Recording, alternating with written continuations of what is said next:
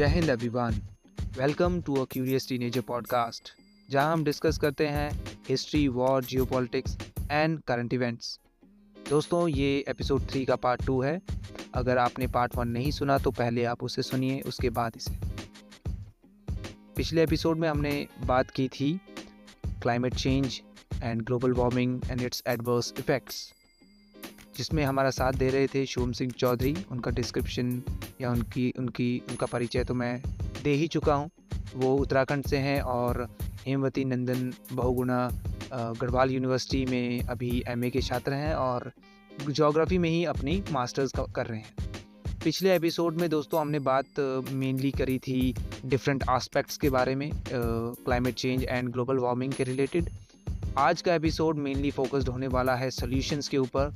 और as a individual हम कैसे ही कंट्रीब्यूट कर सकते हैं regarding the solutions for this problem podcast या का एपिसोड शुरू करने से पहले दोस्तों, आप सभी को मैं ये बताना चाहता हूँ कि ये पॉडकास्ट अब तीन मेजर प्लेटफॉर्म्स पर अवेलेबल है। आप जिस भी प्लेटफॉर्म में सुन रहे हैं, चाहे वो स्पॉटिफाई है या अमेज़ॉन म्यूज़िक और गूगल पॉडकास्ट आप हमें वहाँ पर फॉलो और सब्सक्राइब करना ना भूलें। आप अगर आपको अगर ये पॉडकास्ट पसंद आ रहा है तो आप अपने suggestions as well as feedback मुझे मेरे इंस्टाग्राम पर भेज सकते हैं पर्सनली इंस्टाग्राम हैंडल की डिटेल पॉडकास्ट के डिस्क्रिप्शन में दी गई है। तो इसी के साथ चलिए शुरू करते हैं हम आज का ये एपिसोड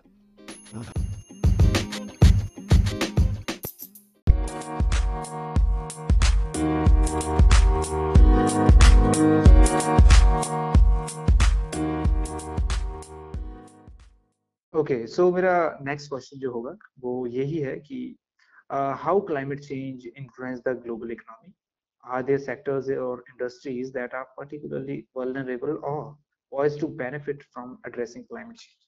देखियो शुभ भाई ये तो जग ज़ाहिर ही है कि जब क्लाइमेट चेंज होगा सो बहुत सारी इकोनॉमीज जो है तबाह भी होंगी बहुत उसका इम्पैक्ट तो बहुत सारे सेक्टर्स पे दिखेगा और ऑलमोस्ट सभी चीज़ों पर ही दिखेगा हमें। हम्म। और इसकी भरपाई सिर्फ़ हम अपने इन्वायरमेंट और अपने हेल्थ से नहीं करेंगे इसकी भरपाई तो हम मॉनिटरी मॉनिटरली भी करेंगे इकोनॉमी के वाइज भी करेंगे सो so, मतलब कि डेटा खुद कहता है कि अगर हम क्लाइमेट चेंज को देखें तो हर साल तीन से चार ट्रिलियन डॉलर की हम्म। बर्बादी हो रही है because of the global warming and climate change in form of agriculture losses wild fire और इंफ्रास्ट्रक्चर की डैमेज वॉल्केनिक इरप्शंस भूकंप बढ़ रहे हैं। मतलब कि ये नेचुरली नहीं है मैन मेड ही हो रहा है। सो so, इसकी हम्म। वजह से जो भी इंफ्रास्ट्रक्चर जो भी हमारे को लॉसेज हो रहे हैं वो तो उसका जो अमाउंट है मॉनिटरली देखे तो, तो काफ़ी ज़्यादा है। और आपने जैसे बताया भी कि जो हंड्रेड बिलियन डॉलर का फंड है तो वो भी एक तरह से बर्डन ही तो है। कंट्रीज़ जो हम्म। है उनको अपना जो बहुत बड़ा अमाउंट ऑफ़ जो टैक्स पेयर्स का मनी है या फिर जो भी है उनको एक ऐसी चीज़ के ऊपर कंट्रीब्यूट करना पड़ रहा है कि जो जो कि एक गलती ही है एक तरह से। उनकी खुद की गलती है। तो उस पर तो इसके बारे में थोड़ा सा हमें बताइए कि ग्लोबल इकोनॉमी के ऊपर क्या फ़र्क पड़ता है क्या असर पड़ता है और कौन कौन सी इंडस्ट्रीज़ है जो कि वनरेबल भी है और कौन सी वो इंडस्ट्रीज़ है जो कि बेनिफिट भी है? अब देखिए बेनिफिट भी है अब देखते हैं कि क्या हो सकता है। You see uh, talking about the you know bad कई सारी इंडस्ट्रीज़ होंगी हमारी जिन पे बैड इम्पैक्ट पड़ेगा। सबसे पहले हम आए हमारे एग्रीकल्चर के पैटर्न चेंज हो जाएँगे ठीक है? जी। अभी हमारे आ, सबसे पहले हमारी होती थी सस्टेनेबल नहीं सस्टेनेबल वाला कॉन्सेप्ट अब आया। पहले होता था हमारा जो जनरल फ़ार्मिंग होती थी गाँव में होती है जिसमें कोई चीज़ यूज़ नहीं होती है। हम्म, हम्म, कोई फर्टिलाइज़र हम्म। नहीं है कोई वीडिसाइड सेल्फ सफिशिएंट है। वो। सेल्फ सफिशिएंट है ना? गोबर है गोबर को वो खाद की तरह यूज़ कर रहे हैं। हाँ और स्टबल को भी खाद की तरह। यस आज के टाइम पे हमारे को हमको खरीदना पड़ता है महँगा महँगा ऑर्गेनिक ठीक है? वो भी ऑर्गेनिक हुआ करता था ठीक है? लेकिन देन ये ये ये वेदर जो क्रॉपिंग पैटर्न है ये चेंज होंगे। हमारी जो क्रॉपिंग होगी वो एक्सपेंसिव होती जाएगी धीरे धीरे करके क्योंकि इरिगेशन अब हमें करनी पड़ रही है। यू नो क्लाइमेट चेंज होंगे तो weather patterns rainfall patterns change होंगे राइट हम्म। अब धीरे धीरे करके जब हमारी पूरी कंट्री में बहुत बड़ा जो एग्रीकल्चर का पार्ट है वो डिपेंडेंट होता है रेन पे ठीक है? अब जब रेन ही नहीं आएगा बाई चांस जो एलिनो और लानिना वाला कॉन्सेप्ट है खैर ये हम क्लाइमेट चेंज में यू नो समहाउ ये जो प्रोसेसेस है ये बहुत टाइम से चली आ रही है कि एल नीनो शुभम भाई अगर आप ये एल नीनो एल नीनो और ये जो नीना वाला था अगर मैं इसको मिस प्रोनाउंस कर रहा हूँ तो माफ़ कीजिएगा। हम्म। ये मैंने भी पढ़ा है और वैसे तो मैं भूल चुका तो अगर आप थोड़ा सा इसके बारे में ओवरव्यू दे दें क्योंकि ये भी मुझे लगता है काफ़ी इंपॉर्टेंट चीज़ है और कंट्रीब्यूट करता है हमारे एग्रीकल्चर पैटर्न और प्रेसिपिटेशन पर। तो थोड़ा सा आप इसको अगर ब्रीफली बताएँ हमारे लिसनर्स को। सो सो स्टार्टिंग करते हैं कि अर्थ का जो एटमॉस्फेयर है या क्लाइमेट है वो किसी सेट रूल्स के ऊपर डिपेंड नहीं करता है ठीक है? बहुत सारी चीज़ें चल रही है एक साथ में राइट। हम ये जो प्रेशर बेल्ट होती हैं इसी चीज़ के ऊपर हम अपना जो क्लाइमेट है वो एक्सप्लेन नहीं कर सकते। देर इज़ समथिंग कॉल्ड एक सर्कुलेशन चलता है in the South Pacific Ocean जिसको हम वॉकर सर्कुलेशन कहते हैं ठीक है? तो इसकी वजह से क्या होता है कि वॉकर सर्कुलेशन एक नॉर्मल uh, कंडीशन होती है जिसमें कि क्या होता है कि जो हमारा पैसिफिक uh, ओशन का जो पानी होता है जो कि साउथ अमेरिका के कोस्ट पे होता है ठीक है? वहाँ। से जो हमारा पानी होता है वार्म वाटर वो टुवर्ड ऑस्ट्रेलिया ट्रेवल करता है ठीक है? विद द विंड्स ठीक है विंड्स के साथ में। सो so, इस तरफ़ एक्यूमुलेशन ऑफ़ वार्म वाटर हो जाता है ऑस्ट्रेलिया के कोस्ट पे ठीक है? हम्म। यहाँ पे वार्म वाटर हो जाएगा तो यहाँ पे बनते हैं क्लाउड्स और वो क्लाउड्स राइज करते हैं प्रेसिपिटेट करते हैं ठीक है? तो ऑस्ट्रेलिया के कोस्ट पे उस बार होती है बहुत बारिश ठीक है? ड्यू टू सम रीजन जब ये विंड्स जो है जो कि पानी को साउथ अमेरिका से ऑस्ट्रेलिया की तरफ़ लेके आ रही थी ये वीक हो जाती है ये विंड्स ठीक है? तो वहाँ का पानी इधर नहीं आ पाएगा ठीक है? ओके तो जो हमारा क्लाउड्स बन रहे थे यहाँ पे जो बारिश हो रही थी हैवी वो नहीं होगी ठीक है? वो अब होगी साउथ अमेरिका में ठीक है? वो अब साउथ अमेरिका में होती है वो ऑस्ट्रेलिया में नहीं होती है जिसकी वजह से हमें ऑस्ट्रेलिया में क्या देखने को मिलती है? वाइल्ड फायर्स हीट ड्रॉट्स देखने को मिलता है ठीक है? और साउथ हाँ। अमेरिका में बहुत बारिश होती है ठीक है? ओके साउथ अमेरिका में उन रीजंस में लाइक चिली एंड चिली एंड काफ़ी ठीक है? हाँ वो काफ़ी ड्राई रीजंस माने जाते हैं लेकिन वहाँ फिर काफ़ी ज़्यादा प्रेसिपिटेशन होती है और हाँ सो so, और इसको हम कहते हैं बड़ी इम्पैक्ट इम्पैक्ट होता है वहाँ के फिशरीज इंडस्ट्रीज़ को काफ़ी इम्पैक्ट होता है। हाँ वहाँ पे एक कॉन्सेप्ट आ रहा था अपवेलिंग का ठीक है? तो। उसको हम उसको हम बाद में डिस्कस करते हैं। तो इसको हम कहते हैं एल नीनो ठीक है? एल नीनो वाला ईयर कहेंगे हम इसे। जब हमारा जो हमारी विंड्स वीक हो जाती है वॉकर सर्कुलेशन ब्रेक हो जाता है और साउथ हाँ। अमेरिका में बहुत सारी बारिश होती है और ऑस्ट्रेलिया में सूखा पड़ता है ये जो सर्कुलेशन है ये इम्पैक्ट करता है हमारे इंडियन मानसून को। तो जिस साल एल नीनो होगा उस साल हमारे इंडियन मानसून जो होते हैं वो वीक हो जाते हैं। ठीक है? ये इम्पैक्ट करते हैं। तो उस साल हमारे को इंडिया में ड्रॉट वाली सिचुएशन देखने को मिलेगी ठीक है? बारिश कम होगी है ना? जो जनरली होती है उससे कम बारिश होगी। अब हम आते हैं ला नीना पे। तो ला नीना क्या होता है? जब ये वॉकर सर्कुलेशन और ज़्यादा स्ट्रॉन्ग हो जाता है तो जो क्लाउड्स अब ऑस्ट्रेलिया के कोस्ट पे बन रहे थे वो ऑस्ट्रेलिया के अंदर बनते हैं ठीक है? ऑस्ट्रेलिया सब जो कॉन्टिनेंट है उसके अंदर बनते हैं। हम्म। इसकी वजह से हमारा जो मानसून है वो भी स्ट्रेंथन होता है ठीक है? हमारी okay. अच्छी बारिश मिलती है अच्छा मानसून देखने को मिलता है हम्म। ठीक? तो यही एल लानीना और एल नीनो फिशिंग इंडस्ट्री के बारे में बात करें तो जब पानी उधर से इधर आ रहा है ठीक है? South hmm. अमेरिका से ऑस्ट्रेलिया की तरफ़ जब पानी आ रहा है तो कुछ पानी जो बॉटम ऑफ़ द ओशन है वहाँ से लेके उठ के ऊपर की तरफ़ आता है सरफेस पे ठीक है? साउथ अमेरिका पे। तो वो अपने साथ लेके आता है phytoplankton zooplankton and ये सब ठीक है? हम्म। जिसकी वजह से वहाँ पे आती है बहुत सारी फिशेज और वो फिशरी इंडस्ट्री के लिए वहाँ पे साउथ अमेरिका की जो फ़िश इंडस्ट्री है उसके लिए बहुत मींस अच्छा टाइम होता है ठीक है? यस एल नीनो में साउथ अमेरिका की बल्ले हाँ। बल्ले और ला नीना में Indonesia and Philippines and this Australia kind of upwelling नहीं अपवेलिंग तब होती है जब नॉर्मल कंडीशन है। एल नीनो वाले साल में क्या होता है अपवेलिंग भी नहीं होगी। जब हमारा पानी उधर की तरफ़ ऑस्ट्रेलिया की तरफ़ ट्रेवल नहीं कर रहा है तो अपवेलिंग नहीं होती है और हमारे फाइटोप्लैंक्टन्स वगैरह ऊपर नहीं आते हैं ठीक है? तो ओके ये जो एल नीनो वाला साल है दोनों तरफ़ के लिए बेकार है। अच्छा ओके हाँ? तो नहीं तो मैंने मैंने शुभम भाई जहाँ पर मैंने जहाँ तो मैंने पढ़ा था तो उसमें इस चीज़ का तो मेंशन था कि साउथ अमेरिका हाँ। में जो चिली वाला रीजन है तो बहुत ही one of the driest region in the world है। तो यहाँ पर तो फिशरीज काफ़ी देखने को मिलती है। हम्म। लेकिन वो इन सम कंडीशंस लेकिन एल नीनो वाले साल में वहाँ पे फिशिंग इंडस्ट्री को बहुत झटका लगता है क्योंकि okay. उस अपवेलिंग नहीं होती है ठीक है? ओके ओके अंडरस्टूड अंडरस्टूड ये वाला तो फिशिंग so, इंडस्ट्री को एक यू नो सेटबैक होता है वहाँ पे। ओके okay, ये तो पहली चीज़ होगी जो कि ग्लोबल इकोनॉमी में हो गया। ठीक है? एग्रीकल्चर वगैरह हो गया। देन हमारे को देखने को मिल रहे हैं बहुत सारे disasters talking about the cloud burst and हमारा केदारनाथ फ्लड देखी थी हम्म, ठीक है? और मतलब केदारनाथ नहीं बोलते हम उसको नॉर्थ इंडियन फ्लड्स कहते हैं है ना? ठीक है? हम्म। तो उसमें आप उसकी बात करें ना जो केदारनाथ में हाँ फ्लैश फ्लड हाँ हुआ था।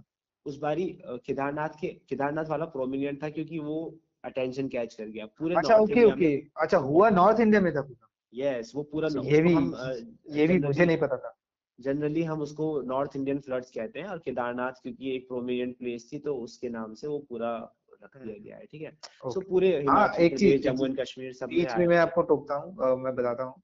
जब केदारनाथ का इंसिडेंट हुआ था तो जहाँ मैं रह रहा हूँ हिमाचल प्रदेश में यहाँ भी बहुत बारिश हुई थी उस वक्त। हम्म। और यहाँ पर भी ऐसी कंडीशन आ गई थी शुभम भाई। हम्म। बहुत ही भयानक कंडीशन थी दिन रात बारिश हुई थी एंड यहाँ के लोग दहशत में थे। बहुत सारे लोग हम्म। अपने गाँव चले गए जो UP Bihar and other states के थे वो गाँव भाग गए। उन्हें लगा कि यहाँ भी आ जाएगा। वो जो बादल फटा था क्लाउड बस्ट हुआ था वो यहाँ भी हो सकता है। मुझे याद है उस टाइम मैं काफ़ी छोटा था मतलब इतना भी नहीं। बट हम तो अपने घर से बाहर निकल के दूसरे के घर में चले गए थे जो ऊंचाई में थे कि हम्म, कहीं अगर रात में ही अगर आ गया तो कहीं हमें बह के ना जाना पड़े। तो याद है मुझे। हाँ ठीक। ठीक है तो बताइए। सो क्लाउड बर्स्ट अगेन क्या होता है कि कोई ऐसा नहीं है कि कोई बादल फट रहा है ठीक है? वो क्लाउड हम्म। बर्स्ट होती है excessive rain within some period of time है ना? In a particular regions also तो हाँ उससे एक फ्लैश फ्लड आने की सिचुएशन आ सो फ्लैश फ्लड वही हुआ था केदारनाथ में। सो जब हमारा केदारनाथ का फ्लड आया या हम कहें नॉर्थ इंडिया का फ्लड आया था तो इसमें बहुत सारा यू नो पूरा केदारनाथ जो टाउन था वो बह गया था राइट यू नो और जून का महीना था जून का महीना था अभी अगस्त नहीं आया मानसून जुलाई नहीं आया था अच्छा तब हाँ यस यस मानसून उत्तराखंड में पहुँच जाता है ठीक है? लेकिन वो जून का महीना था गर्मियों का और उसमें इतना भयंकर डिजास्टर आया कि हमारा जो पूरा टाउन था और आगे के जितने भी टाउन थे वो काफ़ी सारा डिस्ट्रक्शन हुआ था राइट इंफ्रास्ट्रक्चर इंफ्रास्ट्रक्चर का हमारा पूरा डिस्ट्रक्शन हुआ था। हमारे पूरे होटल्स हमारी एक बहुत बड़ी इकोनॉमी थी वहाँ पे ठीक है? इसको यस सपोर्ट कर रहा था पूरा यू नो जो इकोसिस्टम बना हुआ था इकोनॉमिक सिस्टम बना हुआ था वहाँ पे ठीक है? ओके पूरा डिस्ट्रॉय हुआ ठीक है? सो उसकी वजह से हमारे को एक ऑब्वियसली एक झटका लगा होगा ठीक है? ऑब्वियसली फिर हमारे जो हमारे जो अ, हमारे डिजास्टर को हम रिलीफ मटेरियल होता है फिर हमें इसमें कंट्रीब्यूट करना पड़ता है ठीक है? ये तो एक एग्ज़ाम्पल है। ऐसे हमारे साल कंट्री में हर साल ऐसे डिजास्टर्स देखने को मिलते हैं ठीक है? जहाँ पे हमको ज़रूरत पड़ती है कि हमारा इंफ्रास्ट्रक्चर डैमेज हो जाता है हमको रिलीफ मटेरियल हमको यू नो सप्लाईज करनी है इकोनॉमी का बहुत हम्म बड़ा हम्म। हिस्सा वहाँ पे जाता है ठीक है? रीबिल्डिंग मतलब में। रीबिल्डिंग री, जो भी है जो इकोनॉमी या रिहेबिलिटेशन एंड जो भी नुकसान हुआ है उसकी भरपाई और फिर रिलीफ फंड्स जो जो डिसीज थे उनको भी कंपनसेशन उनका यस रिलोकेशन मतलब बहुत बहुत ज़्यादा। अगर कहीं पर डिजास्टर आ रहा है तो it is not just bad for the infrastructure but मतलब ओवरऑल कोर्स ही चेंज कर देता यस सो so, बहुत मतलब इकोनॉमिक डैमेज क्रिएट कर रहा है। तो और ये जो फ्लैश फ्लड्स आई थी why were they climate change so climate change is again you know leading to the economic you know disruptions ठीक है? सिमिलरली फॉरेस्ट फायर की बात करें राइट फॉरेस्ट फायर में क्या होता है कि फॉरेस्ट तो जलते हैं। कई बार क्या होता है कि सिटीज़ उसके अंदर आ जाती है। इंडिया में तो अभी इतना कुछ देखने को नहीं मिला है कि सिटीज़ या गाँव जल गए। लेकिन ये कैलिफ़ोर्निया वाला जो सीन था तो वहाँ पे सिटीज़ जो थी लोगों के घर वगैरह डिस्ट्रॉय हो जाते हैं मतलब जल जाते हैं क्योंकि जंगल के बहुत पास वहाँ पे सेटलमेंट्स होते हैं तो वहाँ पे पूरा अ, आग लग जाता है डिस्ट्रॉय अ, मतलब इंडिया में आप कह रहे हैं नहीं इंडिया में आई थिंक होता होगा बट यही है कि न्यूज़ ही नहीं बन पाती सुनाई नहीं देता हाँ हाँ हाँ। देता है ठीक है? हाँ। और मैंने यहाँ भी देखा है कि जंगल में आग लगती है तो थोड़ा दूर लगती है ऐसे घरों तक आग यहाँ पे पहुँचती नहीं है ठीक है?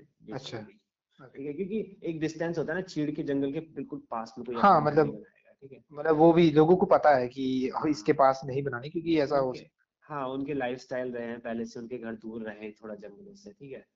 वो फॉर वेरियस रीजन थे से उन्होंने दूर बनाए होंगे तो आज उनको थोड़ा फ़ायदा मिल जाता है कि उनके घर पे आग नहीं लग जाती है ठीक है?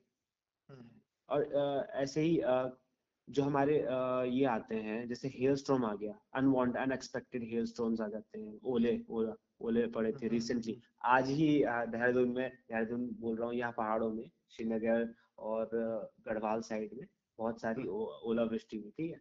सो ये हम्म। ओला इस टाइम पे जब ये ओले पड़ते हैं तो क्या होता है कि इस टाइम गेहूँ की फ़सल कट रही है ठीक है? या जब खड़ी होती है गेहूँ की फ़सल तो डिस्ट्रॉय करता है ठीक है? ये सब। या हम कहें कि हिमाचल आपके हिमाचल में एप्पल की फ़सल जो होती है ठीक है? जी हाँ। तो जब ओले पड़ते हैं तो वो पूरा डिस्ट्रॉय करते हैं ना ठीक है फ़सल को। ठीक है तो वो भी अगेन फार्मर्स के लिए एक सेटबैक होता है क्लाइमेट चेंज की वजह से हो रहा है राइट? हम्म। ठीक। तो ये तो कोई एग्रीकल्चर वाली बात है। हाँ ये भी एग्रीकल्चर का ही एक हिस्सा तो आपने डिस्कस किया कि एग्रीकल्चर देन इंफ्रास्ट्रक्चर और इन दोनों की वजह से जो हाँ डिजास्टर रिलीफ हाँ, फंड में जो जाएगा। डिजास्टर मैनेजमेंट ही आप समझ लीजिए इसको। हम्म। अभी जो रिसेंटली हमें इंसिडेंट देखने को मिले थे अर्थक्वेक का इंसिडेंट में देखने को मिला था टर्की एंड सीरिया। में। तो उसमें भी काफ़ी ज़्यादा इंफ्रास्ट्रक्चर का लॉस भी हुआ था दोनों कंट्रीज़ को। खैर बात हमने ज़्यादातर लोगों ने तो टर्की की की थी बिकॉज़ इट इज़ डेवलपिंग और डेवलप कंट्री लेकिन हाँ, सीरिया की बात नहीं हो रही। सीरिया की नेग्लेक्ट ही कर दिया था। क्योंकि उसके हालात तो पहले से ऑलरेडी डिस्ट्रॉयड कर रही है। तो हाँ उसमें भी काफ़ी ज़्यादा रिलीफ मतलब कि एक तरह से अभी टर्की में तो इलेक्शन चल रहे हैं और ये बहुत बड़ा मुद्दा है वहाँ की इलेक्शन हम्म। प्रेजेंट गवर्नमेंट थी एर्दोगान की तो उसको तो काफ़ी सेटबैक लगा है अभी आपको पता ही होगा कि वहाँ के इलेक्शन में टाई हो गया दोनों हम्म, पार्टीज़ के बीच में और उसका कहीं ना कहीं कारण बताते हैं कि poor management of disaster relief जो हम्म। फरवरी में हुआ था तो हाँ कहीं ना कहीं तो बहुत स्ट्रॉन्ग कैंडिडेट थे वो लेकिन इसी तरीके से जो अरे बीस साल बीस साल से तो रूल कर रहे हैं।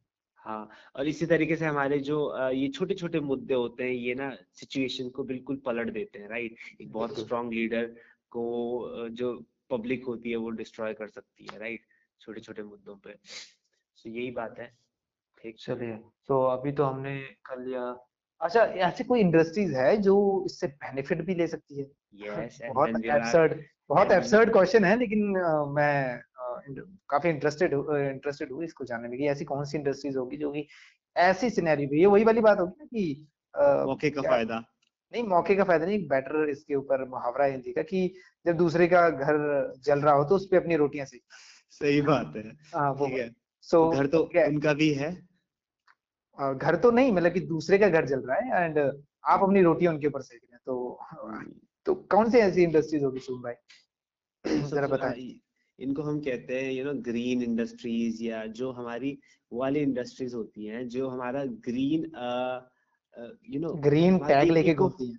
इको नॉट बैग जो हमारा इको फ्रेंडली नॉट बैग नहीं बैग नहीं टैग कह रहा हूँ। हाँ ग्रीन टैग वाली हमारी जो इंडस्ट्रीज़ होती हैं तो ग्रीन लाइक हमारी जो टेक्नोलॉजीज़ डेवलप हुई हैं जिसमें हम फॉसिल फ्यूअल से हम इलेक्ट्रिक व्हीकल की तरफ़ शिफ्ट हाँ, कर हाँ। रहे हैं right e vehicle like Tesla अब these companies are going to profit in the future right लोग कहेंगे कि चलो let's do some let's contribute towards the climate change right let's not be a part of climate so they will to buy electric vehicles like Tesla और ये तो ये तो देखने को मिल भी रहा है।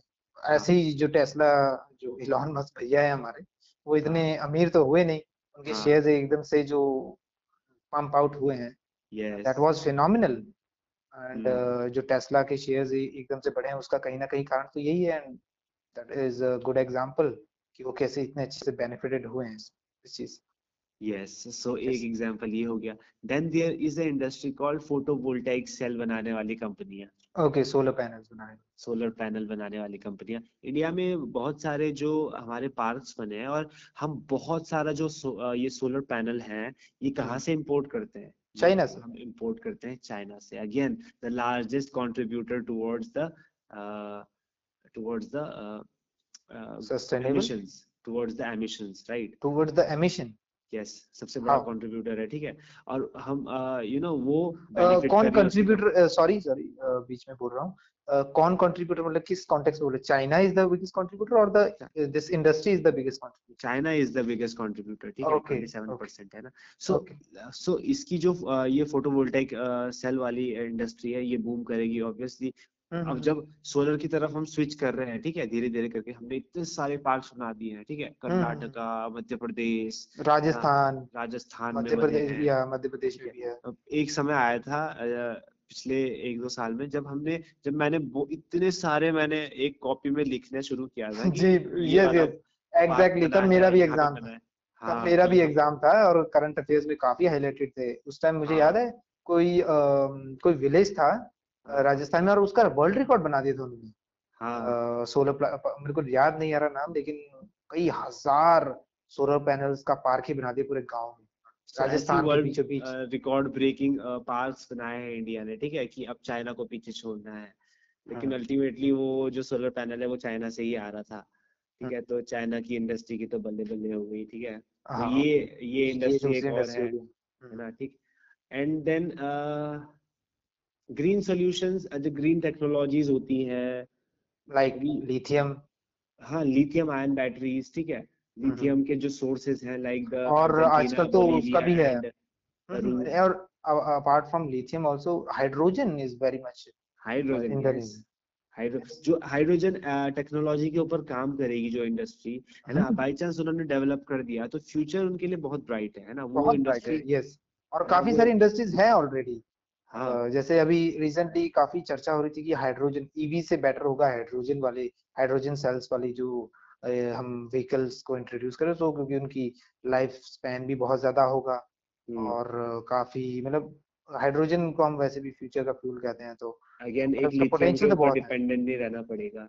यस और हाँ इस इस इस क्वेश्चन का आप जवाब दे देते उसके बाद एक काफ़ी इसी लिथियम एंड इस ग्रीन सॉल्यूशंस के रिलेटेड ये क्वेश्चन मैं आपसे पूछने जा रहा हूँ। ये ग्रीन सॉल्यूशंस और ग्रीन टेक्नोलॉजीज़ होती है डेवलप्ड कंट्रीज़ जो हमारे पास हैं उनके पास यू नो इनफ ब्रेन है और हम कहें कि एडवांस टेक्नोलॉजी उनके पास अवेलेबल है। रिसोर्सेज है उनके पास कि वो ऐसी टेक्नोलॉजीज़ डेवलप कर सकते हैं ठीक है? तो these countries will be the prime benefit you know benefactor benefit करेंगे जो हमारी ग्लोबल वार्मिंग से क्योंकि यू नो एक under developed country is not going to produce some you know something which will you know revolutionise हाँ revolutionise तो नहीं कर हाँ, सकते हो yes but you know America में uh, ऐसी कई सारी इंडस्ट्रीज़ हो सकती हैं। लाइक like, हमने बात करी थी you know small scale nuclear power plants की ठीक है? तो हम्म। वो technology United States United States के बाद यूरोपियन कंट्रीज़ और ये सब डेवलप कर रहे हैं ठीक है? या डेवलप कर चुके हैं। कर चुके वो वो रिलक्टेंट रहते हैं शेयर करने में। यस अच्छा न्यूक्लियर तो जहाँ पर वर्ड आ गया वहाँ से तो रिलक्टेंस इन सभी कंट्रीज़ की जायज़ ही है करेंटली तो अब आ, उनके पास एक बर्डन आ गया है कि करना पड़ेगा उन्हें शेयर ठीक है? अर्लियर क्या हम्म। होता था कि वो हर चीज़ में शेयर इंटरफेयर इंटरफेयर शेयर नहीं हिचकिचाते ही नहीं थे। दे वही एनपीटी वाला सीन है नॉन प्रोलिफिकेशन उन्हें तो ये लगता है कि जिसको भी ये न्यूक्लियर एनर्जी का हमने सीक्रेट बता दिया तो वो पहले बम ही बनाएगा।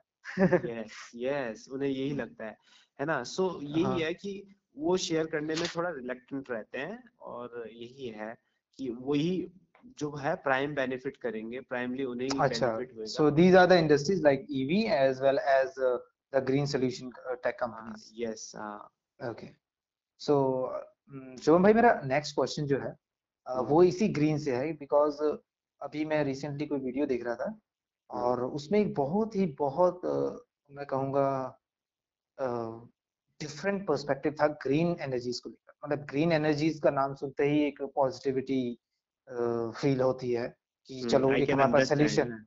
लेकिन उनका पर्सपेक्टिव इतना बड़ी मतलब बढ़िया नहीं कहूँगा लेकिन सच में बहुत माइंड ब्लोइंग था। तो उसका उसमें उसका पर्सपेक्टिव ये था उनका ओपिनियन ये था कि ये जो ग्रीन है ना ग्रीन एनर्जी ये एक तरह से आप समझिए एक वेस्टर्न फिलोसफी ही है like democracy and all the thing तो ये भी एक ग्रीन जो है ये भी एक फिलोसफी है। तो ये फिलोसफी कैसे है? क्योंकि वेस्टर्न कंट्रीज़ जो है इनका होल्ड सब एनर्जी रिसोर्सेज के ऊपर कम है। uh, कम इन द सेंस कि जैसे मिडिल ईस्ट में ज़्यादा ऑयल है यूरोपियन नेशंस के पास कम है। अभी रशिया यूक्रेन में जो वॉर हुई उसका इम्पैक्ट पूरे यूरोप में देखने को मिला क्योंकि वहाँ पर उनके पास वो रिसोर्स नहीं है तो वो डिपेंडेंट है। सो ये जो ग्रीन एनर्जी को आप देखेंगे तो इसका ज़्यादा पुश आपको इन कंट्रीज़ में देखने को मिलेगा यूरोपियन कंट्रीज़ में और अमेरिका में ऑस्ट्रेलिया में यहाँ देखेंगे सो ये जो ग्रीन है इसको not in the sense of environment but in the sense of politics में लेकर अगर हम देखें तो हम्म। ये ग्रीन सेल्फ रिलायंस को प्रमोट करता है। वो ग्रीन को एज अ टूल यूज़ करना चाहते हैं ताकि वो किसी और कंट्री के ऊपर डिपेंडेंट ना हो। क्योंकि अमेरिका और जो भी यूरोपियन नेशन है जिनके पास तेल की कमी है रिसोर्सेज फॉसिल फ्यूल्स की कमी है वो तो चाहते ही हैं कि भाई इस फॉसिल फ्यूल को किसी तरीके इसका सब्सिट्यूट ढूंढे जो हमारे पास हो और बाकियों के पास ना हो ताकि हमारा होल्ड हो जो होल्ड आज मिडिल ईस्ट के पास है जो पावर आज मिडिल ईस्ट के पास है बिकॉज़ ऑफ़ ऑयल वो हमारे पास आ जाए। इसलिए अगर हम ज़्यादा से ज़्यादा एडवांस होंगे ग्रीनर टेक्नोलॉजीज़ में या हाइड्रोजन टेक्नोलॉजीज़ में जो कि एनर्जी रिसोर्सेज होगी तो वो हमें बेनिफिट करेगा in terms of controlling the world तो इसमें आप क्या समझते हैं? इसके बारे में थोड़ा बताइए कि yes. आपका क्या ओपिनियन है सो टेक्निकल एडवांसमेंट भले ही टेक्निकल एज भले ही हमारे डेवलप्ड वेस्ट के पास हो लेकिन हमारा जो फॉसिल फ्यूल था है ना हमारा जो फॉसिल फ्यूल अरब कंट्रीज़ में हमारा निकला है ना? तो हम्म। उनने पूरा जो सिस्टम है ना उसको यू नो पलट दिया ठीक है? हम्म। ठीक है? और अब करेंटली क्या है? अब हम फॉसिल फ्यूल को फ़ेज़ आउट करने की बात करते हैं ठीक है? हम्म, लेकिन अब और उसकी लॉबिंग भी यही कंट्री ज़्यादा करती है। लाइक अगर इंडिया को देखें तो इंडिया इज़ ओके कि हाँ। चलो ठीक है ऑयल तो हमें चाहिए बट अगर आप देखें तो टेस्ला का जो रैपिड इंडस्ट्रियलाइजेशन हुआ जो कि उसका कमर्शियलाइजेशन हुआ वो अमेरिका एंड यूरोपियन कंट्रीज़ में सबसे पहले हुआ। यस और most of the automobile country companies जो हैं जो कि European companies and American companies ही हैं uh, उन्होंने तो ईवीज पे बहुत ज़्यादा इन्वेस्ट किया हेवीली इन्वेस्ट यस लेकिन अगेन जब यू नो know, हमारा फॉसिल फ्यूल को फ़ेज़ आउट करने की बात आई तो हमारे पास नेक्स्ट टेक्नोलॉजी क्या है? Lithium ion batteries again western world does not hold any sources of lithium lithium again वो चाइना के पास है yeah. and then there are some sources in uh, you know south american countries Argentina Bolivia and yeah, yeah. But उसपे भी तो उसपे भी तो इनडायरेक्ट कंट्रोल चाइना का ही होगा किसका चाइना का यस यस चाइना का ही है and China is actually holding more than uh, I guess uh, if I'm not wrong so 60 to 70 percent of whole lithium reserve present in the world okay okay okay, okay. अकेले China का control है and how China के पास भी एक तरह से काफ़ी बड़ा रिसोर्स तो उनके खुद की कंट्री में भी है और जो बाकी गरीब कंट्रीज़ हैं उनमें उसने इतना हैवीली इन्वेस्टेड किया है और मैं तो कहूँगा कि ब्रिलियंट स्ट्रेटेजी थी। उन्होंने आज से इन्वेस्ट नहीं किया आज से 25-30 साल पहले ही ईवीज yes. की पोटेंशियल को पहचाना बैटरीज के पोटेंशियल को पहचाना और उन्होंने आज से 30-40 साल पहले ही इन कंट्रीज़ को ऑक्यूपाई किया डील्स करी क्योंकि तब उन कंट्रीज़ को खुद नहीं पता था कि इसकी वैल्यू आगे जाके कितनी होने वाली लिथियम रिजर्व्स की बात कर रहा हूँ। सो so, उन्होंने वहाँ के कॉन्ट्रैक्टर्स को लिया मतलब कि एक तरह से पूरी की पूरी ज़मीन खरीदी सर्विस कराए और बहुत हैविली इन्होंने पहले तो पैसा लगाया। And now they are the leaders in the market ऐसी चीज़ों को सुन के ऐसे लगता है कि सच में चाइना के पास एक टाइम मशीन है जिसमें उन्होंने आगे फ्यूचर देख मैं टाइम मशीन तो नहीं कहूँगा लेकिन इसको मैं सच में एक बहुत बढ़िया डिसीज़न मेकिंग कहूँगा। यस डिसीज़न मेकिंग कहूँगा कि उन्होंने कैसे फ्यूचर के पोटेंशियल्स को पहचाना पहले ही hmm. और फिर उस हिसाब से उन्होंने उसे वेंचर किया So again, uh, talking about this uh, green technology and green solutions or hmm. eco-friendly, mm. uh, yes, uh, they, it is. It can be said as a you know a weapon of uh, you know in today's world where everything can be weaponized, right? Weaponized, yes. It's uh, इन्होंने data मतलब को weaponise कर दिया। अभी तो खेल सिर्फ़ narratives का ही है। किसी भी हाँ. चीज़ का नैरेटिव चेंज कर दो that can be used against you और that can be used in favour of you know इन्होंने सॉफ्टवेयर्स को वेपनाइज कर दिया इन्होंने डेटा को वेपनाइज कर दिया इन्होंने मेडिकल इंडस्ट्री को वेपनाइज कर दिया राइट हम्म। है ना which were meant to be you know nuclear humanity को एड करने के लिए एड करने के लिए बनाया गया था और उसका and the human race ends up weaponizing it. and most of this weaponization comes from the west okay? So definitely green uh, जो टेक्नोलॉजी है या ये ग्रीन सॉल्यूशंस वाली बात है उसको भी वो वेपनाइज कर सकते हैं राइट और यू नो इंटरनेशनल जो ऑर्गेनाइजेशन है लाइक यूनाइटेड नेशन हम कितना भी कहें कि वो यूनाइटेड नेशन से वहाँ पे सब कंट्रीज़ इक्वल होती हैं लेकिन हमें भी पता है कि you know somehow who is controlling who is the big daddy who is the big daddy yes the who is the daddy of these uh, you know organizations united nations g20 and g7 right hmm. so uh, obviously they will be having a control over the world uh, you know by these like institutions the, like huh, by these institutions like the like it is you know that secret society and all mm. seems to be coming true when we think about these things right illuminati okay. and all uh, illusions okay, okay. Okay तो शुभम भाई हाँ शुभम भाई तो अब जैसे हमें अभी green की बात करें तो हम्म, जैसे कि अभी हमने कहा कि उसका ये जो ग्रीन टर्म है इसको भी एक पॉलिटिकल टूल की तरह कितने अच्छे से यूज़ कर सकते हैं ये वेस्टर्न कंट्रीज़ हम्म, एक और एक चीज़ है कि हम जो ग्रीन ग्रीन करते हैं like batteries lithium ions they itself और also hydrogen I am including into the category of green so ये जो हम कहते हैं ये काफ़ी ग्रीन है इससे कार्बन इमिशन को कम होंगे। बट अगर एक्चुअली में जाके देखिए स्टैटिस्टिकली जाके देखिए साइंटिफिकली जाके देखिए रिसर्च अगर हम करें थोड़ा और डीप में घुसे सो so, ये भी कोई कम इमिट नहीं करते। If you take for example lithium so lithium की प्रोडक्शन में जितना पानी वेस्ट होता है जितना कार्बन इमिशन उसकी माइनिंग में लगता है जितना पानी जितने केमिकल्स उसकी रिफाइनिंग में यूज़ होते हैं। अगर उसको आप कंट्रीब्यूट करोगे उससे टोटल सम अप करोगे तो वो तो फॉसिल फ्यूल के बराबर ही निकल जाता है। जब तक आप उसको यूज़ करोगे उसका एंड प्रोडक्ट निकलेगा तब तक तो उसने लगभग उतना ही इमिशन कर ही दिया। यस सो तो मेरे मन में ये इसलिए आप ये क्वेश्चन बताएँ हाँ तो इसलिए आप थोड़ा सा बताएँ कि ये ग्रीन जो एनर्जीज हम बोलते हैं ये कितने ग्रीन है एक्चुअली पिछले क्वेश्चन में भी मेरे मन में ये बात आई थी फिर हम थोड़ा सा मेन क्वेश्चन पे चले गए थे। सो so, बात ये है कि अब हम ए, हमने एक इलेक्ट्रिक व्हीकल खरीदा ठीक है? हमने एक इलेक्ट्रिक कार खरीदी। हम कह रहे हैं कि हम ना अ, हमारा कंट्रीब्यूशन टुवर्ड्स क्लाइमेट चेंज बहुत कम हो गया ठीक है? इंडिया में खरीदी हमने। और हम रह रहे किसी हमारा जो सोर्स ऑफ़ इलेक्ट्रिसिटी है वो है एक थर्मल पावर प्लांट राइट तो हमारी जो हमारी जो व्हीकल्स की बैटरी चार्ज होगी वो एक फॉसिल फ्यूल बर्न करके जनरेट हुई हुई इलेक्ट्रिसिटी से हो रहा है राइट फ़िलहाल तो yes. So, so is this uh, uh, is your vehicle really an e vehicle e vehicle और ग्रीन व्हीकल लेकिन हाँ। ग्रीन व्हीकल कहेंगे ये ई तो खैर वो है ही लेकिन हम उसको ग्रीन कह पाएँगे क्योंकि वो एमिट कर रहा है कहीं ना कहीं से। राइट हम जब इरिगेशन को हम एक वो मान रहे हैं कि contributed toward the emission when irrigation is using electricity and that electricity is being produced by the fossil fuels burning of fossil so हमारी सो हमारी जो कार इलेक्ट्रिसिटी इलेक्ट्रिक कार है उसको हम ग्रीन कार कैसे कह सकते हैं? हाँ, जब तक कि वो वो- इलेक्ट्रिसिटी यूज़ कर रहे जब तक की जो इलेक्ट्रिसिटी हम हाँ। एक फॉसिल फ्यूल्स के प्रोडक्शन से ही Yes. हम ला रहे हैं। सो अगर हमें ट्रूली ग्रीन कहना है तो वो इलेक्ट्रिसिटी भी एक्चुअली में ग्रीन होनी चाहिए। अगर वो सोलर इलेक्ट्रिसिटी वाली होनी ग्रीन चाहिए वो सोलर वाली होनी चाहिए। और अगर हाँ। सोलर वाली होनी चाहिए तो उसके लिए सोलर जो कि इलेक्ट्रोवोल्टिक सेल्स जो आपने बोला हाँ, वो होने चाहिए। फिर उनकी प्रोडक्शन में भी तो माइनिंग होगी। यस प्रोडक्शन भी- में माइनिंग होगी। फिर उसमें इमिशंस होंगे।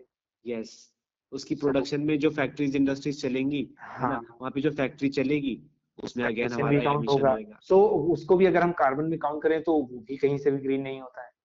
यस सो एज आई से हमारी लाइफ पूरी साइकिल्स में बंधी हुई है ठीक है? तो ये साइकिल जो विशियस साइकिल व्हिच कंटिन्यूज तो यस सो शुभम भाई क्या हम कह सकते हैं कि हम कभी 100% ग्रीन या फिर कार्बन न्यूट्रल या फिर विदाउट कार्बन इमिशन हम कुछ ऐसा अचीव कर सकते हैं। You know hundred percent carbon emission ऐसा यू नो नेचर के भी अगेंस्ट हुआ क्योंकि नेचर भी एटमॉस्फेयर में कार्बन एमिट करता है right in the form of various नहीं नेचर नहीं नहीं मैं नेचर की बात नहीं कर रहा हूँ मैं ह्यूमन कंट्रीब्यूशन की बात कर yes so you how can uh, you know a laws of nature. हम जाने की कोशिश भी करें लेकिन नेचर अपने आप को वह वापस उसी चीज़ पे सेट कर लेता है ठीक है? सो okay. so, इंसान कभी भी यू नो ये चीज़ hundred percent phase out is never possible हम सांस तो लेंगे अगर हम कुछ नहीं कर रहे पड़ गए सिर्फ़ हम ठीक है? सांस तो लेंगे ही है ना? कार्बन डाइऑक्साइड रिलीज़ हाँ। हम एक्सक्रीट करेंगे तो मीथेन जनरेट होगी you cannot stop that. Right? Mm-hmm. so 100% or you know we not we are not going to leave our you know phase out the technology. मुझे नहीं लगता कि हम कभी टेक्नोलॉजी को छोड़ने वाले हैं जितना हम इसके ऊपर डिपेंडेंट है ना आज टेक्नोलॉजी मतलब overall technology which we are overall कोई सी भी टेक्नोलॉजी यू नो हम हमारे पास अगर हमारे पास गाड़ी है हमारे पास व्हीकल है है हाँ, हाँ। और कल से हमारा व्हीकल हमसे छीन लिया जाए तो हमको बुरा लगेगा। यू नो हम खुद ही जब तक हमारे पास व्हीकल है तब तक हम हाँ। उसको चलाएँगे ठीक है? ऐसा नहीं कि हम सोचें कि नहीं यार ये ना एमिशन कर रहा है तो हम ना एक दिन हमें ज़रूरत पड़ेगी उसकी। जब हमको देर हो रही होगी तो हमको निकालनी पड़ेगी अपनी गाड़ी बाहर और जाना पड़ेगा उस बैठ के ठीक है? हाँ मतलब कि इंसान तो सबसे पहले अपनी कन्वीनियंस ही देखेगा ना। यस अपनी खुद की कन्वीनियंस देखेगा। यस ओके यस और So- और कौन सी यस यस और कौन कौन सी जो ग्रीन टेक्नोलॉजीज़ हम कहते हैं? How much actually they are green apart from lithium की हमने बात कर हाँ लिथियम वगैरह भी हम देख लिए देख ही लिया है कि उसके प्रोडक्शन में ग्रीन और एक हमने और क्या क्या डिस्कस किया था? Hydrogen hydrogen again hydrogen hydrogen का केस तो हाइड्रोजन बहुत का जब हम प्रोडक्शन हाँ, होगा हाँ हाइड्रोजन का केस तो सच में काफ़ी माइंड ब्लोइंग है। जब हाइड्रोजन का प्रोडक्शन होएगा अगेन वो भी माइंड ब्लोइंग वाला आप बताना लेकिन मैं सिंपलीफाइड बता दूँ कि जब हम्म, हम्म। हाइड्रोजन का प्रोडक्शन करेंगे हाइड्रोजन प्रोड्यूस करने के लिए हमको देनी होगी इलेक्ट्रिसिटी राइट हम्म, और वो इलेक्ट्रिसिटी कहाँ से आएगी? जब तक वो इको फ्रेंडली सोर्सेस से नहीं आई तब तक वो ग्रीन नहीं तब तक वो ग्रीन नहीं है। और अगेन इको फ्रेंडली भी हम तीन चार उसमें डिवाइड करते हैं जब हम इलेक्ट्रिक व्हीकल कि वो हमारी इलेक्ट्रिसिटी कहाँ कहाँ से आ रही है। हाँ विंड वैसे भी उसको भी हम काउंट करें तो विंड एनर्जी है ना? हाँ तो विंड से आ रही होगी या सोलर से आ रही होगी तो ठीक है।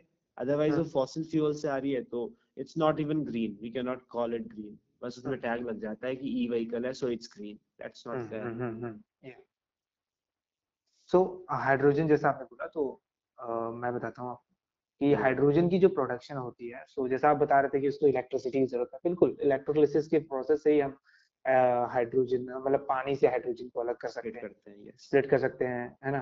सो उसका हमें मतलब वो होता है कि आई थिंक उसका बाय प्रोडक्ट वाटर होता है है ना। हाइड्रोजन फ्यूल सेल्स जो होते हैं।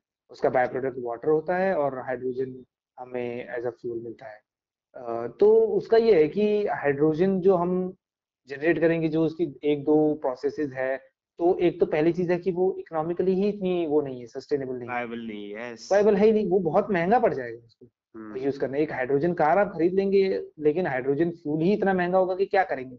एक इंसान गरीब आदमी अगर अपनी बाइक को हाइड्रोजन अगर हम हाइपोथेटिकली सोचे हाइड्रोजन बाइक है उसके पास तो लेकिन अगर उसका फ्यूल ही इतना महँगा है तो भाई वो कैसे अफोर्ड करेगा उसको?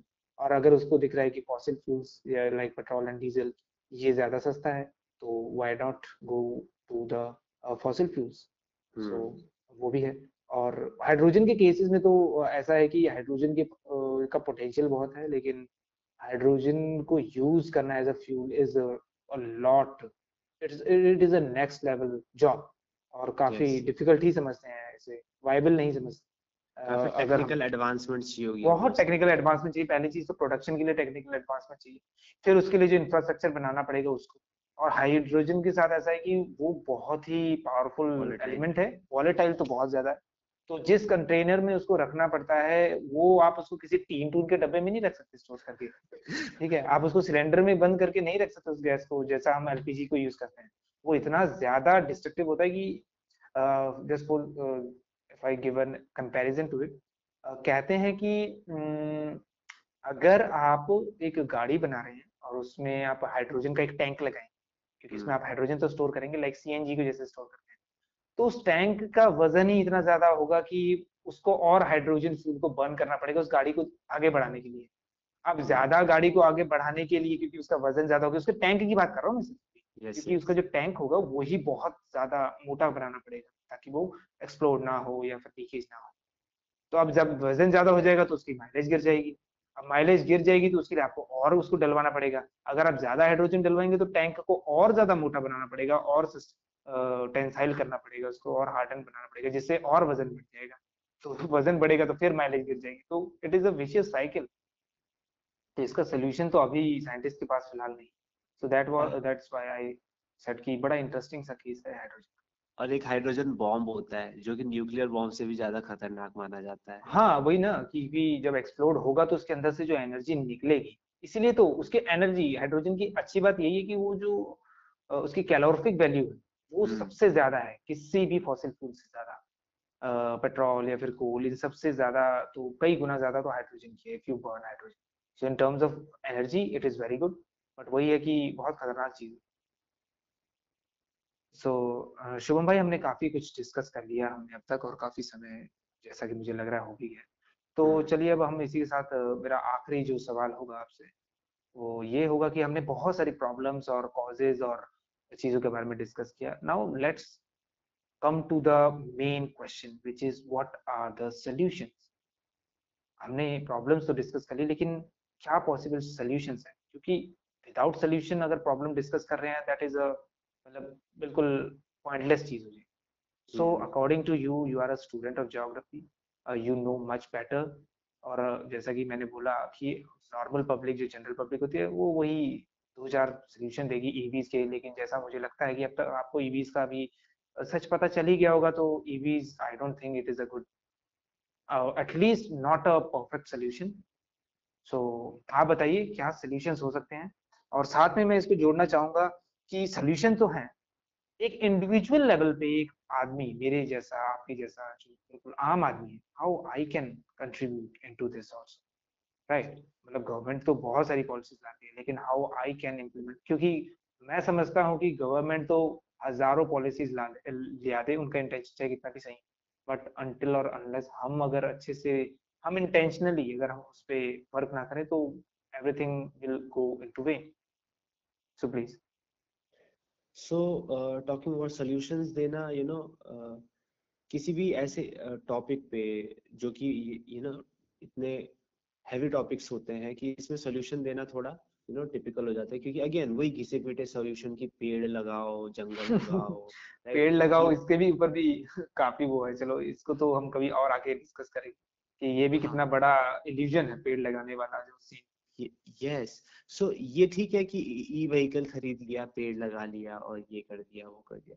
लेकिन सबसे पहले यू नो ग्लोबली हमको कोऑपरेशन uh, जो है ना हाँ, हम कितना भी कहें कि यू नो बातें करने से कुछ नहीं होता है। लेकिन यार कोऑपरेट करने से ही जो है ना हम हमारा हल निकलेगा। क्योंकि ये एक इंडिविजुअल लेवल पे नहीं हो रहा है। जो हमारा ग्लोबल वार्मिंग हाँ है वो भुगतना तो सबको पड़ेगा। भुगतना मतलब कि सबको पड़ेगा। फिर क्लाइमेट ये थोड़ा देखेगा कि भाई अमेरिका है इसके पास पैसा ज़्यादा है इसके ऊपर कम वो करें और लाइक कंट्रीज़ लाइक सूडान और इन अफ्रीका उनके ऊपर Yes. हम वो करें। पड़ेगा तो सभी के पास मरेंगे तो फिर सभी।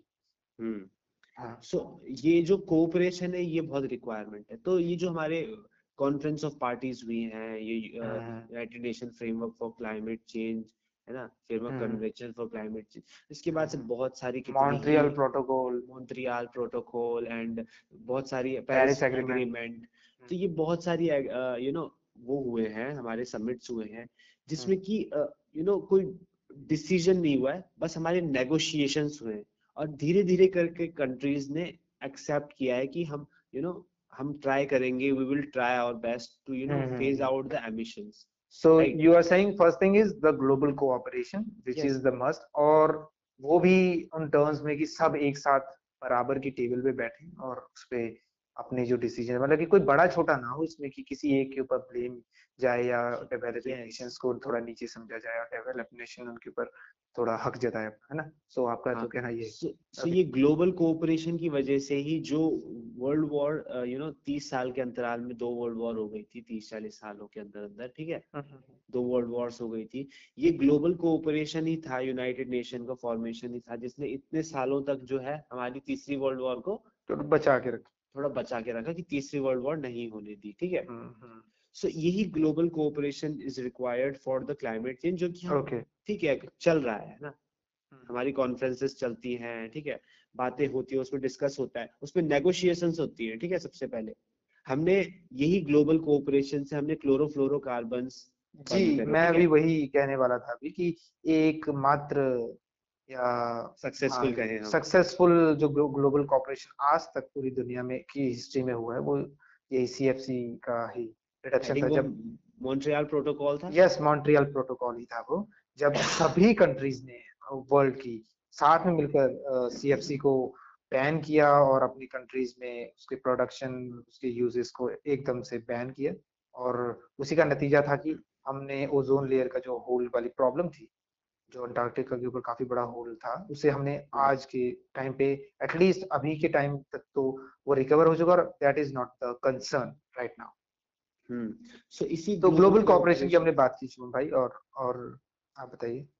इसके अलावा क्या होता है कि जैसे इंडिविजुअल लेवल पे बात करी गई आप हम्म, कहा हम्म। इंडिविजुअल लेवल पे हम क्या कर सकते हैं? यस फ़र्स्ट ऑफ़ ऑल जो मैंने पहले भी बोला था कि हमारा कंजम्पशन एक्सेस कंजम्पशन जो हम करते हैं ना उसी से कई काफ़ी सारा जो है ना हमारा जो एमिशन होता है वो हम्म, होता है ठीक है एटमॉस्फेयर में। तो हम अगर उस कंजम्पशन को कम कर दें यू नो हमने दस फॉर एग्जांपल लाइक हम टेन बल्ब्स ना खोले अपने घर में ठीक है? Just to look make it you know decorated हम हर रोज चलो एक फेस्टिवल आ गया कोई बात नहीं एक दिन ठीक है? हम्म। वैसे तो हमें उसमें भी ट्राई करना चाहिए लेकिन प्रतिदिन अगर हम दस दस बल्ब अपने घर में just to make it look good वालों को अच्छा दिखे ठीक है? हम्म। या हमने यू नो एसी लगा रखे हैं कूलर लगा रखे हैं और चल रहे हैं सब कुछ ठीक है? ओवर हम्म। कंजम्पशन हमने दस गाड़ियाँ रखी है अपने घर में। Just because you can afford yes just because you can afford that ठीक है? ठीक? Okay. हम फ़ूड को वेस्ट कर रहे हैं ठीक है? हम्म, ये सब ओवर कंजम्पशन है ठीक है? हम्म, क्योंकि हमारे पास रिसोर्सेज हैं। है. ना? वही हम बात करें एक किसी गरीब कंट्री में है ना? एक भूखा बच्चा ठीक है? हम्म, हम्म, हम्म, वो हाँ वेस्ट कर रहे हैं। ठीक है? लेकिन उस बच्चे को भूखा नहीं खाना नहीं मिल रहा है ठीक है? वो भूखा है। उसको यू नो क्लाइमेट चेंज के बारे में कोई फ़िक्र नहीं क्योंकि उसको दो वक्त का खाना नहीं मिल रहा है राइट यस एग्जैक्टली ये भी एक बहुत बड़ा क्वेश्चन या कंसर्न है कि अब अब मान लो पढ़े लिखे आदमियों को आप समझाओ कि भाई ऐसा है कि आप अपने घरों में ऐसा करो खाने की बर्बादी ना करो। उनको समझ भी आता है वो कर भी सकते हैं। बट उन हम्म। लोगों का क्या है जो कि डिपेंडेंट है दो वक्त की रोटी के ऊपर उन्हें तो सबसे पहले अपना पेट भरना है। एक जो मान लो मुंबई की स्लम्स में रहने वाला या फिर जो भीख मांग रहे हैं जिनकी बहुत ही दयनीय हालत है दयनीय कंडीशंस में वो रह रहे हैं उनको जो लेबरर्स काम कर रहे हैं धूप में कड़कड़ाती धूप में बस तीन सौ चार सौ रुपए की हर रोज की मजदूरी कमा रहे हैं। भाई हम्म। उन्हें वो किस तरीके से आप उनको कह भी कैसे सकते हैं? क्योंकि. वो तो अपनी रोजी रोटी के लिए कर रहे हैं उनको तो खाने मतलब खाना सबसे मेन प्रायोरिटी तो उनकी वो है। वो कैसे क्लाइमेट के प्रति अपना कोई कंट्रीब्यूट कर सकते हैं? अगर आप उनको कहें कि भाई ऐसा है कि आप हम्म, अ, आप ना लकड़ी से खाना मत बनाओ ठीक है? हम्म। तो भाई किससे बनाए। एलपीजी के तो खरीदने की हमारी हैसियत नहीं है। एलपीजी खरीदेंगे तो हम खाएँगे क्या? पकाएँगे क्या एलपीजी खरीद लिया है ना? तो वहाँ भी आता है। तो आप प्लास्टिक का यूज़ मत कीजिए। भाई प्लास्टिक का यूज़ ना करें तो भाई हम कैसे क्या जूट की जूट कैसे खरीदेंगे आप? इतना पैसा ही नहीं है। एक बैग के लिए अगर हम जूट बैग खरीदें तो वही चीज़ आ जाते हैं तो उनके लिए क्या सोल्यूशन you know हम हम you know we have no right to you know tell them what to do because हम खुद तो ओवर कंजम्पशन करते हैं। या बिल्कुल बिल्कुल। they are ये वही अनुष्का शर्मा वाली बात हो जाएगी। Yes they are living the, leading their life for you survival they are on a survival है ना? हम्म। हम तो रिसोर्सेज uh, हैं तो धड़ल्ले से यूज़ कर रहे हैं। हम्म, लेकिन वो तो सरवाइव करना चाह रहे हैं वो तो सरवाइव कर रहे हैं। हम उनको किस मुँह से बोलेंगे कि you know you should save electricity जबकि उनका इतना एमिशन में उनका कंट्रीब्यूशन तो है ही नहीं और अगर उनका कंट्रीब्यूशन है भी तो they are not intentionally doing that yes are doing so because they don't have any cho- choice yes Hmm. that's why uh, you know I said a sentence कि जो डेवलपिंग कंट्रीज़ का जो emission है that's for survival है ना लेकिन जो rich richer का जो एमिशन है so that's that's Mhm. uh, you know uh, intentional और मतलब कि वही है कि illogical it's also हाँ also illogical so फिर भी अगर आप चाहें अगर आपको आपके दिमाग में कुछ आ रहा हो तो कैसे एक नॉर्मल आदमी जो गरीब है वो कैसे कंट्रीब्यूट कर सकता है अगर आपको उन्हें कुछ समझाना हो। इज़ इट ओनली अवेयरनेस और टेलिंग देम अबाउट दैट कि uh, ऐसा है कि ये प्रॉब्लम्स भी है और आपको थोड़ा सा ध्यान देना चाहिए? Is it uh, awareness campaign छोटी छोटी चीज़ें होती हैं राइट लाइक वही फिर अगेन हम uh, फिर बात आ जाएगी कि ये बहुत छोटी चीज़ है। लाइक अगेन कि जैसे यहाँ पे क्या होता है कि लोग आग लगा देते हैं। एक जनरल इंसान क्या होता है कि जब पत्ते गिरते हैं ठीक है? अरे आग लगाने से हमने काफ़ी बात की। इस डबल बर्निंग की ही बात ले लीजिए किसानों की। बर्निंग यस हाँ अभी शुरू हो गई बर्निंग पे you know to get rid of the चलो हो गया तो अब इससे छुटकारा मिला है तो ले बेटा आग लगा दी। हाँ। तो आग लग रही है ना? एमिशन कितना सारा होता है उससे? हम देखते थे कि पूरा दिल्ली भरा पड़ा है। दिल्ली में तो अभी हुआ ही ना दो दिन पहले वहाँ पर हाँ। तो धूलम धूल हो गया और उसका कहीं ना कहीं कारण है। पंजाब में स्टेबल बर्निंग स्टार्ट हो चुकी है पिछले कई हफ्तों से। दस हज़ार से ज़्यादा केसेस हैं पिछले सात दिन में। तो कहीं ना कहीं उसी का ही रीजन है। अवेयरनेस हाँ। यू नो अवेयरनेस चलती है ठीक है? और अवेयरनेस की वजह से चेंज आता है। हमने पोलियो वाले कैंपेन में देखा ठीक है? हम्म। आज हमारे कंट्री में पोलियो रेडिकेट हो है गया। ठीक है? Yes. एरेडिकेट हो चुका है है ना? बहुत सारे ऐसे हैं जहाँ पे अवेयरनेस ने बहुत काम किया है। और हमें स्टबल बर्निंग के लिए भी बहुत ज़्यादा अवेयरनेस करने की ज़रूरत है ठीक है? Farming you know farmer farm region में ऑफ़ पंजाब एंड हरियाणा क्योंकि जब हम अवेयरनेस क्रिएट करेंगे तभी उनको पता चलेगा। यू नो अवेयरनेस काम करता है ठीक है? करता तो है। यस है ना? तो अभी अभी लोग भले ही अवेयर ना हो या वो थोड़ा सस्ते मतलब प्रॉफिट के चक्रों में कर देते हो लेकिन धीरे धीरे जैसे करके इंसान अवेयर होएगा है ना? तो वो यू you नो know, अपनी ये प्रैक्टिस को है चेंज करेगा ठीक है? अब okay. बहुत सारे सोल्यूशन आते हैं कि हम स्टबल को डिग्रेड कर दें बहुत इथेनॉल में आ, वो एक फ्यूल बनाने का इथेनॉल बनाने का वो था ना उनका? कि हाँ। उसमें ट्वेंटी परसेंट मतलब उसको तो एज अ फ्यूल भी यूज़ कर सकते हैं आप गाड़ियों में और वो फ्यूल हम्म। जो बनेगा वो फ्यूल लेस पोल्यूटेंट भी रिलीज़ बायोफ्यूल टाइप का कुछ बनाने हाँ बायोफ्यूल टाइप की ठीक है? So, तो ऐसी ऐसी चीज़ें भी मतलब डेवलप कर सकते हैं। ये ये छोटे छोटे एक्सपेरिमेंट करते हैं और वो उसको एज ए न्यूज़ बता देते हैं। लेकिन ये हमें लार्ज स्केल पे करने की ज़रूरत है ठीक है? जी बिल्कुल। इतने बड़े फार्म में इतनी बड़ी फ़ार्मिंग लैंड होती है पंजाब हरियाणा में दूर दूर तक कुछ नहीं दिख रहा है सिर्फ़ फार्म दिख रहा है। उसमें कितना सारा स्टबल पैदा होता है। उसे कलेक्ट करना उसको फिर वहाँ तक ले जाना उसके लिए तो पूरा इकोसिस्टम चाहिए इंफ्रास्ट्रक्चर चाहिए वरना नहीं होगा तो अलग सेट ऑफ़ इंडस्ट्री हमें डेवलप करनी पड़ेगी वो सिर्फ़ वो चीज़ करने के लिए। तब जाके कहीं ये चीज़ जो स्टेबल बनने की प्रॉब्लम है ये कर सकते हैं। बाकी हम पेड़ लगाना और ये सब है ना ये सब तो करी पेड़ लगाना मैंने कहीं पर पढ़ रहा था जैसे मैं अभी कुछ देर पहले भी बोला कि पेड़ लगाना तो काफ़ी बड़ा इल्यूजन भी है। उसमें हाँ, एक तो एक एनवायरमेंट एनवायरमेंटलिस्ट थे उन्होंने काफ़ी अच्छी बात बोली थी। उन्होंने बोला था कि अगर आप पेड़ इसलिए लगा रहे हैं क्योंकि आपको मतलब अगर आप पेड़ लगा रहे हैं तो आपको ये राइट नहीं मिल जाता कि आप आगे जाके दस पेड़ लगा रहे हैं तो दस पेड़ जाके काट भी देंगे। हम बोलते हैं ना कि कहते नहीं कि अगर आप एक पेड़ काटो तो दो पेड़ लगाओ। तो। ये तो आप अपने ईगो या फिर अपने गिल्ट को कम करने के लिए लगा रहे हो। इसमें आपने कुछ सीखा ही नहीं कि आप अच्छा ठीक है मैंने भाई दो पेड़ काटे हैं तो ठीक है चार पेड़ लगा देता हूँ। लेकिन this is not a good मतलब कि ये कोई मॉरल थिंग तो नहीं हुई ना? कोई मॉरल चीज़ तो हम्म। नहीं हुई है अगर आप दो पेड़ काट रहे हैं और चार पेड़ लगा रहे हैं। ये तो आप अपने एक तरह से बस अपने गिल्ट जो था कि यार दो पेड़ काट दिए चलो कोई नहीं चार पेड़ लगा देते हैं। फिर कल को जाके आप दस पेड़ काट लोगे ये सोच के कि चलो बीस पेड़ लगा देंगे। लेकिन क्या वो बीस पेड़ जाके उतने ही जो आपने काटे वो प्रोडक्ट बनेगा? उसके लिए तो हम्म। बहुत बड़ी इन्वेस्टमेंट भी चाहिए ना आपको कई सालों तक उसकी देखभाल करनी पड़ेगी। बट so, आजकल आजकल के इकोनॉमिक वर्ल्ड में हम एक बात देखें तो मॉरल्स रह नहीं गए हैं है ना? एवरीथिंग इज़ फॉर प्रॉफिट वो पेड़ काटते हैं तो कॉर्पोरेट सोशल रिस्पॉन्सिबिलिटी वाला जो सीन है उसमें पेड़ लगाने पड़ते हैं। अगर आपने कुछ पेड़ काटे हैं तो तो वो भी चल ही रहा है उनका ठीक है? चलिए ठीक। तो शुभम भाई आखिर में आप कुछ अपनी तरफ़ से अगर जोड़ना चाहें इस एपिसोड में तो प्लीज़ उसके बाद हम आज का ये एपिसोड जो है इसको विराम देते हैं। तो अंततः मैं देखो वही है कि इंटरनेशनली बहुत सारे यू नो हमारे पास कॉन्फ्लिक्ट्स हैं ना? कंट्रीज़ एक दूसरे से लड़ रहे हैं और इसी सबके बीच में ना ये क्लाइमेट चेंज वाली चीज़ें है ना?